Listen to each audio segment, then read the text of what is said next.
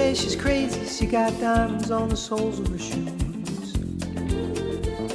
Well, that's one way to lose these walking blues.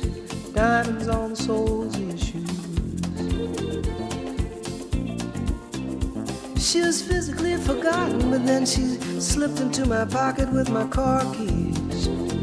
She said, You've taken me for granted because I please you. Wearing these diamonds.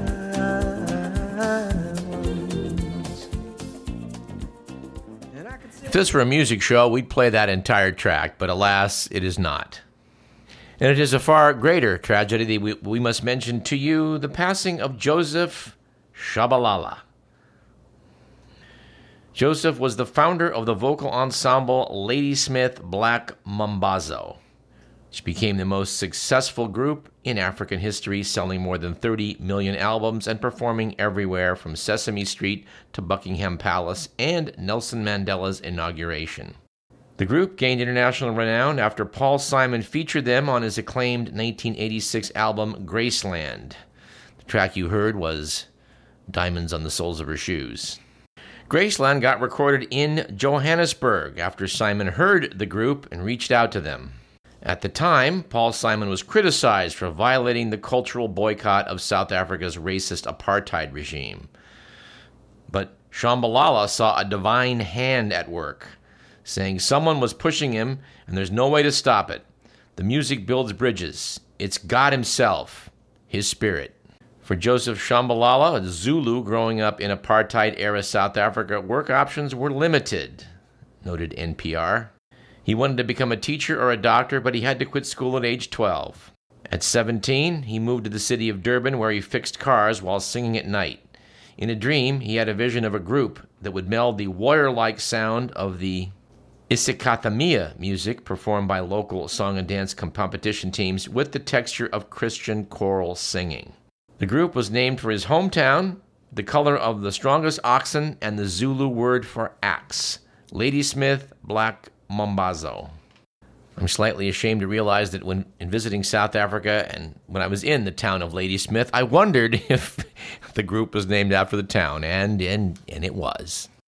I've always thought Paul Simon deserved a lot of credit for reaching out against the political correctness of 1980s America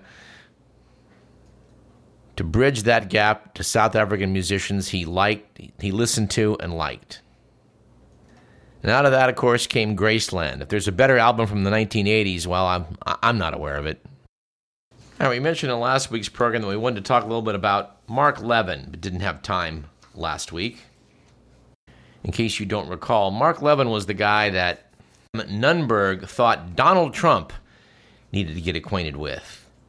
At least get acquainted to who was listening to Mark Levin and then come on Levin's show and become his pal by studying his positions and telling him these are brilliant. In that article for Politico.com by Michael Kruse, Sam Nunberg told the author that um, Donald Trump's candidacy and Donald Trump's victory would never have happened without Mark Levin. So let's talk about him for two minutes.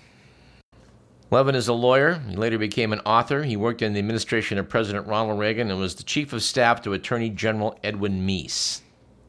He's the host of the syndicated radio show, The Mark Levin Show. Levin began his broadcasting career as a guest on conservative talk radio programs. For many years, he was a frequent contributor of legal opinions to the Rush Limbaugh Show. He also contributed to the Sean Hannity Show and eventually got a radio slot of his own.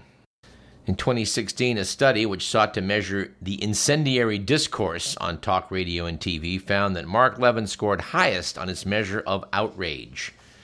The study looked at 10 prominent radio and television programs known for incendiary discourse on political matters and scored content on the basis of whether it used emotional display, misrepresentative exaggeration, mockery, conflagration, slippery slope, insulting or obscene language, and other factors, finding that Levin was the radio host who engaged in the most outrage. During the 2012 election cycle, Levin's show was paid at least $750,000 in sponsorship by the Koch brothers backed Americans for Prosperity to run ads for the group. After the sponsorship ended, Levin began doing ads for the Tea Party Patriots. In 2014, the Senate Conservatives Fund paid at least $427,000 to Simon & Schuster to purchase copies of 111's books. Keep in mind that Levin is the guy whose listenership Trump just co-opted. In 2013, Levin stated that the Muslim Brotherhood had infiltrated our government and called President Obama a Muslim Brotherhood sympathizer. Anyway, I can't say as I've ever heard the show or ever want to hear the show or could possibly ever recommend anyone listening to the show, except for research purposes. But we do have to note with a great deal of sadness that he is, in fact, in the National Radio Hall of Fame, whereas, of course, Radio Parallax is not. Yet.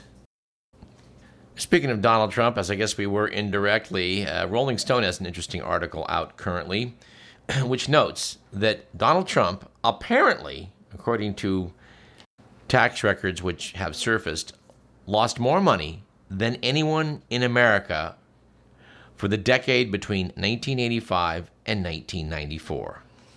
Apparently, the New York Times provided a trove of evidence that, uh, well, the article notes that Trump built his reputation on his business acumen and negotiating skills, but mm, this trove of evidence shows he apparently doesn't have much of either. Trump lost so much money in that decade, including over 250 million in both 1990 and 1991, that he didn't have to pay income taxes in 8 of the 10 years. One of the president's lawyers, Charles Harder, said the information was quote demonstrably false unquote telling the Times that this information is based on IRS transcripts which, particularly before the days of electronic filing, were notoriously inaccurate. Well, maybe, but we're, we're pretty sure he wasn't in the black in any of those years. For his part, Donald Trump responded in a tweet, of course, explaining that losing hundreds of millions of dollars was part of the quote sport unquote of being a real estate developer, while simultaneously describing the report as a fake news hit job. As far as we know, he didn't actually say, no, it's not true, and I promise never to do it again. Author Tony Schwartz, who uh, ghosted T- Trump's alleged book, The Art of the Deal, said So the New York Times reports that Trump reported losses of his tax returns of more than $1.1 billion in 10 years, more than any other American taxpayer. Said Tony Schwartz, worst businessman ever, biggest tax cheat. It's one or the other and very likely both. The Art of the Deal was released as Trump started to bleed money back in 1987. It became a bestseller. This man's going to be defeated next November may have something to do with the upcoming primaries. As we go to press, as it were, today, we're a week out from California's primary, which will no doubt determine the frontrunner in the race for the Democratic nomination for president. Bernie Sanders appears to clearly be the front runner at this point, although a lot of people still haven't given up on Joe Biden. And by numerous accounts, Michael Bloomberg now seems to be easing into perhaps position number three. But this is far from settled. California moved its primaries up to March because in past years, having one in June was always too little too late should probably sit back and see what happens before commenting too much on the Democratic field. I do want to note that Bernie Sanders has suffered a heart attack. He is 78 years of age. The oldest person ever to assume the presidency was Donald Trump. I guess Trump broke Ronald Reagan's record. But for Bernie, we have to tack eight years on top of that. But I suspect that people who dislike Donald Trump are going to vote for anyone who runs against him. Haven't you heard 80 is the new 60? Let's hope. Now that Donald Trump has survived his phony baloney uh, so called trial by the United States Senate in his impeachment, he appears to be acting even more dictatorial. As you no doubt noticed, he went out and granted clemency to 10 people, not randomly chosen. People such as Bernard Kerik, the former business partner of Donald Trump ally and former New York Mayor, Mayor Rudy Giuliani. Kerik helped with the case of Navy SEAL Edward Eddie Gallagher, was convicted of bringing discredit to the armed services after posing next to a dead ISIS fighter's body, which is against regulations. He was then demoted in rank, a decision Trump reversed in a move that angered military officials. Yeah, Kerik got a pardon. Michael Milken got a pardon. He rose to prominence on Wall Street in the 1980s as the head of the high yield bond department, also known as junk bonds, at the now defunct firm of Drexel Burnham Lambert. Milken got mixed up in insider trading schemes and eventually pled guilty to several counts of securities violations. Trump pardoned him. Trump commuted the prison sentence of former Illinois Governor Rod Blagojevich. Blagojevich was a Democrat, so why would he do that, you ask? Well, it turns out that Trump has linked Blagojevich's prosecution to longtime foe, former FBI Director James Comey, a close friend of former U.S. Attorney in Illinois Patrick Fitzgerald, who led the prosecution against Blagojevich. Said Trump, it was, it was a prosecution by the same people, Comey, Fitzpatrick, the same group, misstating the U.S. Attorney's surname, which is actually Fitzgerald. This reminds me of when we had Ambassador Joe Wilson on this program and asked him about U.S. Attorney Patrick Fitzgerald, who was supposedly investigating the outing of his wife by the Bush administration. The ambassador said he had a great deal of confidence in Pat Fitzgerald, which, looking back on it, we think may have been some misplaced confidence. As of yet, Trump has not pardoned Roger Stone. To which we add, yeah, what are the odds? But anyway, because we are Radio Parallax, we're going to take a minute and take a little detour into the Blagojevich story. It was rumored, I'm not sure about the details, but it was rumored that Blagojevich had more or less auctioned off the Republican Senate nomination in Illinois, which went to a man named Jack Ryan. In 2004, the Senate campaign in Illinois p- pitted Ryan against the up and coming Barack Obama. The campaign received widespread media attention for the disclosure of sealed custody documents stemming from his divorce from actress Jeri Ryan. The unsealed documents detailed allegations that Ryan had pressured his wife to perform sexual acts in public and led to Ryan's withdrawal from the campaign. Before going into politics, Ryan had worked for Goldman Sachs as an investment banker and eventual partner, first in New York City, then in the Chicago branch. In 2000, after Goldman Sachs went public, Ryan's net worth was in the tens of millions of dollars. Back in 2004, Ryan's staff had a campaign worker named Justin Warfield follow Barack Obama throughout the day and record everything he did in public on videotape. The tactic backfired when Obama and others, including Ryan's supporters, criticized this. Ryan's spokesman apologized and promised that Warfield would give Obama more space. Barack Obama said he was satisfied with Ryan's decision to have Warfield back off. Now, Ryan had divorced his actress wife in 1999 in California. The records of that divorce were open, but their custody documents were sealed at their mutual request. Both Ryan and his wife had agreed to make their divorce records public, but not to make the custody records public, claiming that the custody records would be harmful to their son if released. But after Ryan won the GOP primary and Obama won the Democratic in March of that year, Los Angeles Superior Court Judge Robert Schneider ruled that several of the Ryans' custody records should be open to the public. The following week, April 2nd, Barack Obama called on Democrats not to inject them into the campaign. The Ryan campaign characterized Obama's stance as hypocritical because people they alleged to be Obama's backers had been emailing reports about the divorce records prior to Judge Schneider's decision and urging the press to seek to open them. After arguing back and forth about this for a while, by June 22nd, Judge Schneider released the files that were deemed consistent with the interest of Ryan's young son. In those files, Jeri Ryan alleged that Jack had wanted to perform sexual acts with him in public in sex clubs in New York City, New Orleans, and Paris, although in fact no sex occurred. And that was the end of Jack Ryan. Alan Keyes was hurriedly brought in as Ryan's replacement in Illinois. I think they found an apartment for him somewhere and said, Yeah, that's your legal address in Illinois. You live in Illinois. Keyes lost to Obama 27% to 70%. And three years later, Obama ran for and became president. It's a dirty business, politics.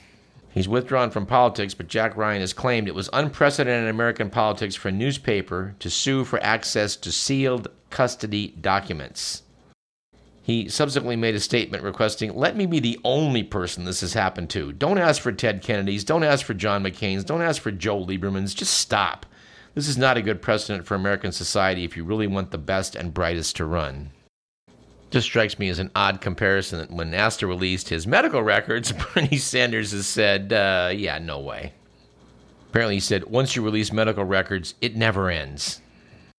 But writing in Politico.com, John Harris points out this shows how far we've come in the Trump era. There's a seismic shift in American politics.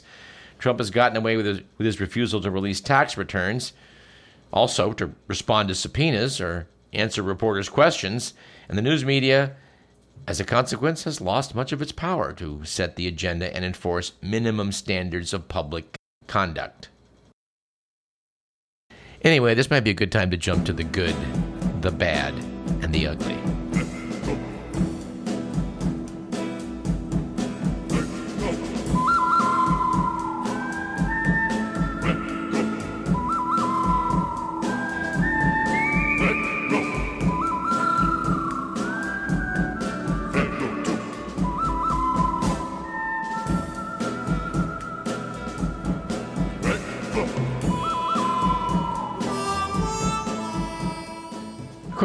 Magazine, it was a good week last week for Florida's lobster lovers.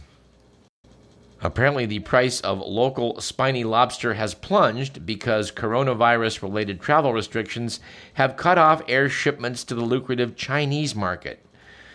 Restaurateur Steve Galen of North Palm Beach was quoted as saying, For the next month or so, we can enjoy lobster for a reasonable price. Well, isn't that nice? It was, on the other hand, a bad week, surely a very bad week for COVID Inc. It was and is an Arizona based manufacturer of audiovisual cables. But after the World Health Organization named the new coronavirus COVID 19, COVID CEO Norm Carlson called the coincidence surreal and unfortunate. And it was surely an ugly week last week for winter with the opening in Norway, Norway, keep in mind, of Snow, an indoor skiing center featuring artificial snow with painted backdrops of Scandinavian forests. Explained director Morten Dyball, the winters are varying a bit more than one would wish. Yeah, I know that was a fake Swedish accent, but I don't really know how to know how to do Norwegian. And finally, we're not sure it's a good week for romance or a bad week for romance, but here's the story. Jeff Gebhardt, age 47 of Kansas City, has announced that he'll pay $25,000 to anyone who can find him a girlfriend who'll date him exclusively for a year. There is at least one catch. Gebhardt has said that women who are recommended must take a survey based on science. And yes, we are slightly curious as to, as to what sort of questions. We'll go into that uh, that survey of, of Jeff Gebhardt.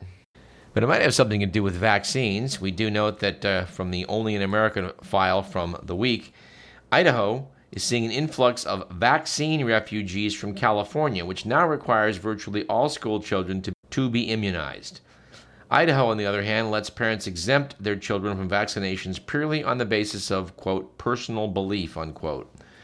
One vaccine refugee, Lou Munilla, told Idaho lawmakers he moved to the state because I don't care about the herd, I care about my family. And in a story about anti vaxxers in the current edition of The Economist, it notes that Peter Hotez, described as a prominent scientist, is intending to lead a campaign against the anti vaxxers. COVID's life work has been studying how parasitic diseases infect hundreds of millions of people in China. His knowledge of that part of the world helps explain his frequent appearances on cable TV this year discussing how COVID 19 may spread and the hopes one day for a vaccine. Inspired by Britain's two schools of tropical medicine in Liverpool and London, Hotez helped to found America's first, the National School of Tropical Medicine at Baylor University in Houston and so far has persuaded dozens of scientists to move there to work on vaccines against half a dozen other illnesses such as Chagas disease and leishmaniasis. These are mostly ones that affect the poor. He also campaigns, reminding Americans lest they forget how vaccines protect them. As a pediatrician in the 1980s, he recalls the horror of diagnosing children with invasive Hib, an aggressive strain of meningitis Recovery was agonizing and parents would be traumatized. Worse, it killed some 1,000 American children a year. Then a Hib vaccine was licensed in 1987, and almost magically, within a few years, it had all but gone. Now, barely 40 cases are identified in America each year. The problem is that people forget within a generation or two the illnesses that once stalked them. In America, he counts at least 14 vaccines that have eradicated or nearly so diseases including tetanus, diphtheria, mumps, rubella, polio, hepatitis, and smallpox. He points out how, before mass vaccinations in the 1960s, measles sent 50,000 infected children to the hospital each year and typically killed 500 of them. Economist notes that anti vaxxers brush aside measles as trivial, although in 2018 around the world the disease killed over 140,000 people. Anyway, we hope Dr. Hotez can succeed in his efforts. The magazine notes that until they, the Economist, pointed it out last week, Amazon was taking payments to promote the sale for eight bucks of a sponsored sticker that urged just say no to vaccines. Amazon did remove that, but it also says it will not censor free speech. I think at this point we need an item or two that are a little more frivolous. And you know, we're indebted to the Week magazine for two of them.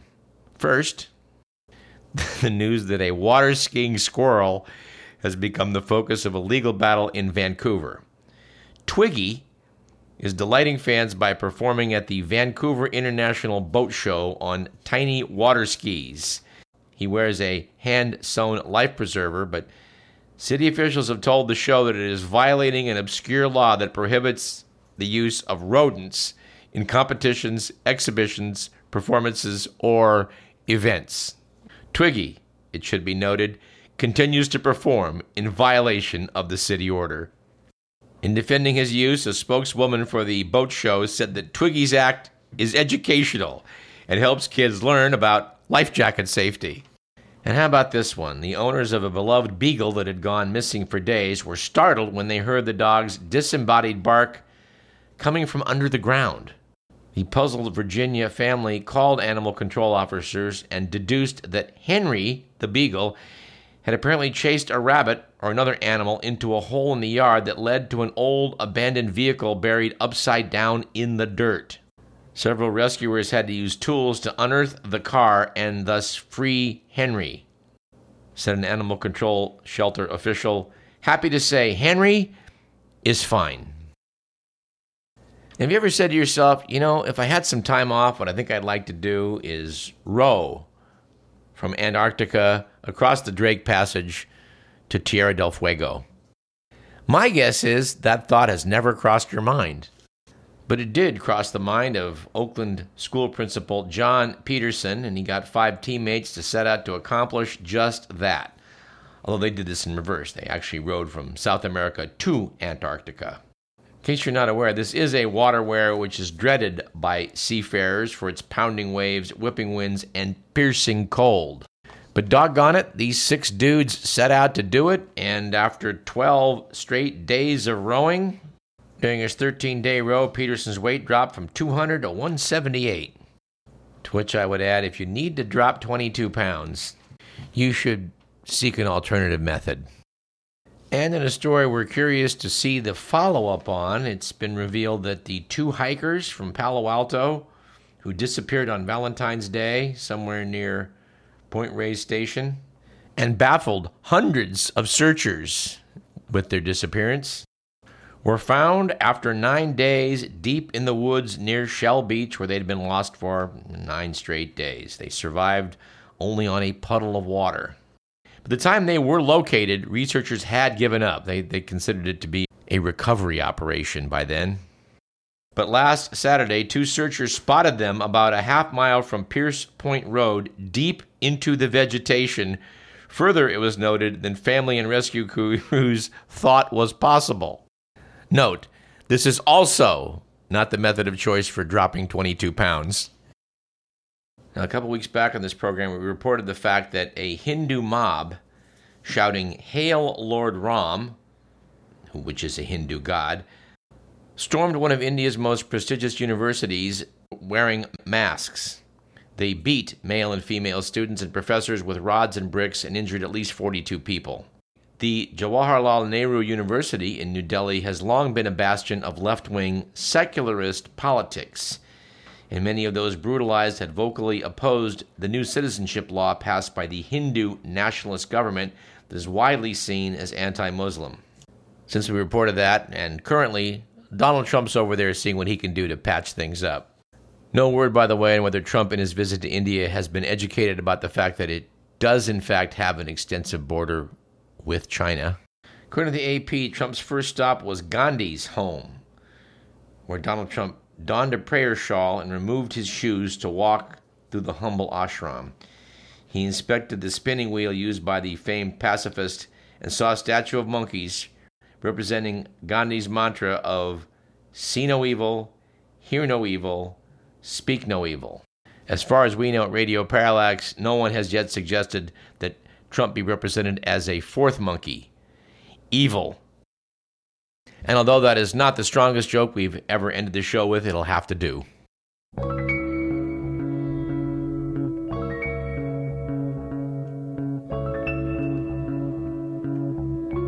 This has been Radio Parallax. This program was produced by Edward McMillan. I'm Douglas Everett. We'll see you next week, post election. Won't that be interesting?